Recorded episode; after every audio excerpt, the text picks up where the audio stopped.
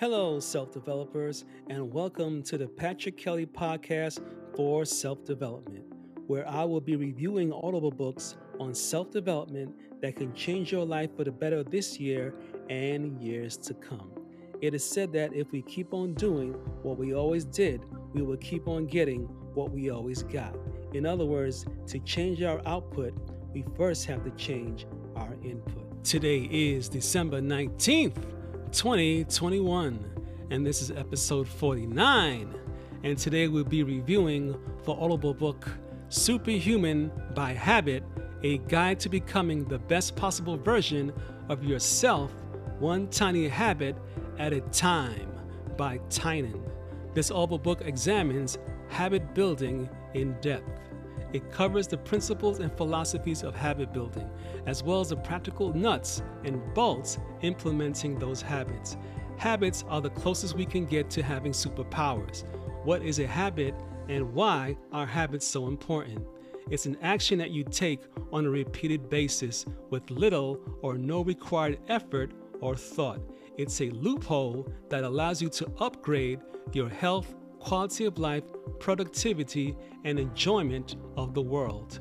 One who builds habits channels all of his excess willpower to building habits, which pays off later because he's able to sustain those habits without using any additional willpower.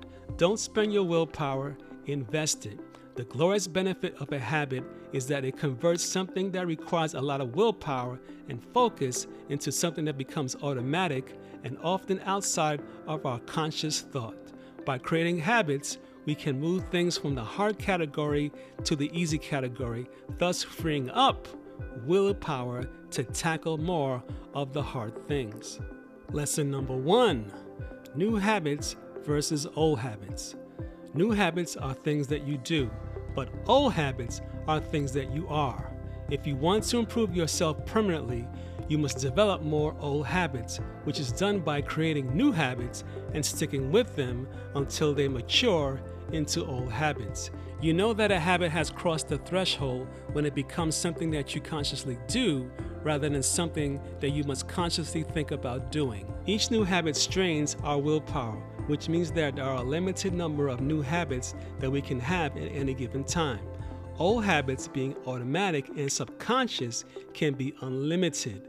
So, the ultimate process for self improvement is to add as many new positive habits as possible, working diligently to convert them to old habits and make room for more new habits. Lesson number two think very long term.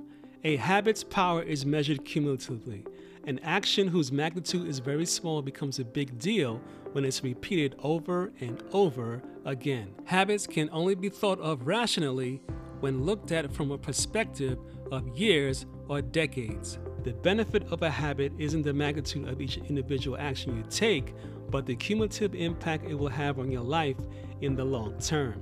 It's through that lens that you must evaluate which habits to pick up, which to drop, and which are worth fighting for when the going gets tough.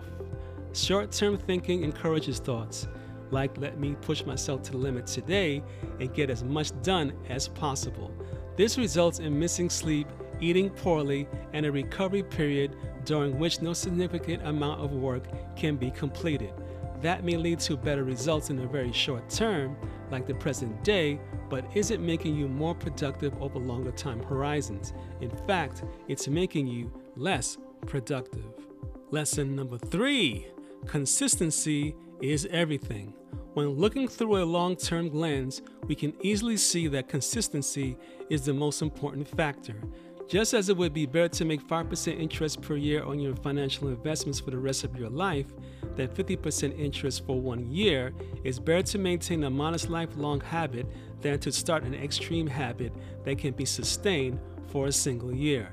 Your results will be commensurate with the consistency to which you execute your habits, not to the magnitude of their one time impact. Lesson number four absolutely never skip twice. Missing two days of a habit is habit suicide. If missing one day reduces your chances of long term success by a small amount, like 5%, missing two days reduces it by 40% or so. Three days missed, and you may as well be starting over. At that point, you have lost your momentum and have made it far too easy for you to skip in the future. When you first miss a habit, the next occurrence of it should become a top priority. You must execute on that habit at any level possible. Do it perfectly if you can do it terribly, if that's all you can handle. Just make sure that you do it. Lesson number five plan variances. When planning a variance, make it concrete, black and white, and specify exactly when the variance will end. I don't like to break habits, but when I do break them, I make sure that it is premeditated and a conscious decision. This is the difference between giving up on a habit and losing its benefits and simply putting it on pause because there are other factors that have a higher value at that time. Lesson number six you just go do a terrible job. When we create habits, we're at our best. We're highly motivated, feeling good, and in a low stress period of life conducive to planning. Just because this is the state in which we plan out our habits doesn't mean that it is how we feel when we execute them. However, just like a marriage, any habit that's intended to last forever will require loyalty through good and bad, sickness and health. Remember that the power of a habit isn't actually in the individual execution, but in the consistency. Lesson number seven don't worry the lazy brain. Until you fully train the habit, your brain will try to sabotage you. It does this because the old way was working just fine, and the new way seems like a lot of mental effort. Our brains are designed for efficiency, which sometimes expresses itself as laziness. The real danger of not following through with something is that your brain figures out that if it just puts out a few small barriers in your way, it can go back to resting. This in itself becomes a habit, which you'll see in people that we call quitters. They have great intentions, good goals, and plenty of ability, but something seems to cause them to quit every single time they start a new campaign.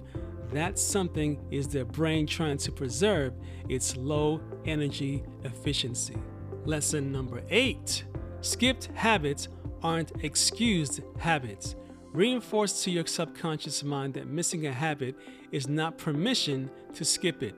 Any good habits that you are trying to acquire must be done diligently each and every day until it becomes a habit. It is said that it takes 21 days in order to develop a new habit.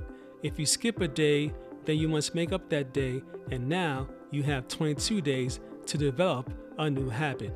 If you miss three days, then you now have 24 days to create a new habit. If you want a habit to stick, you cannot skip days or you will be forced to make it up whether you like it or not.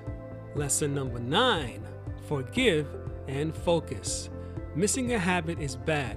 Completely giving up on a habit is really bad. The whole point of building habits, though, is to live a better life. If you beat yourself up and lose self esteem whenever you fail, that negativity will counteract the positivity of building habits. We all make mistakes. Let me repeat that. We all make mistakes. Even if we try to really miss and never skip the second day of those mistakes at various points, you're probably not challenging yourself enough, which means that you will not reach your potential. Mistakes will happen, but the most important thing is how you react to them.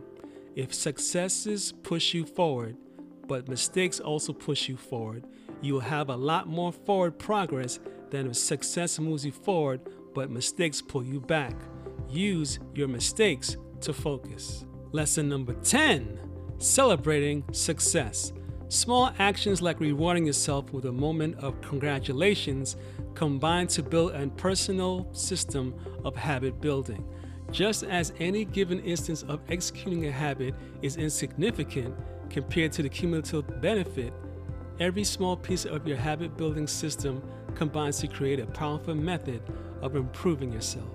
Everyone knows that rewards work. It's how we train dogs, children, employees, and even ourselves.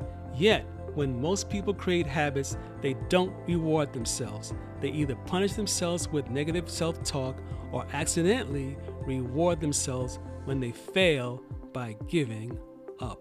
Closing thoughts. On a scale of 1 to 5, I would give this Audible book a super solid 5 for giving us multiple lessons on how to become superhuman by mastering our habits. To find out more about this Audible book, go to www.audible.com and download this Audible book or go to www.tynan.com to find out more information about the author. Remember to subscribe to this podcast on your favorite podcast platform so you do not miss an episode. And also remember to share this episode via text or email with friends and family and other people that you care about.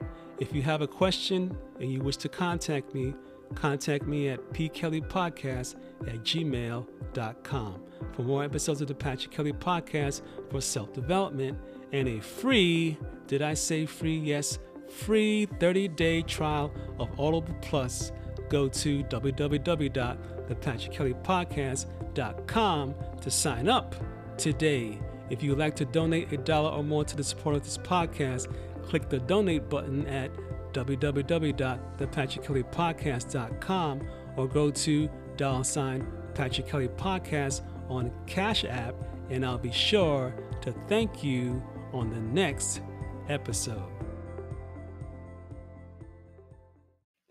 This is the end of this podcast for today.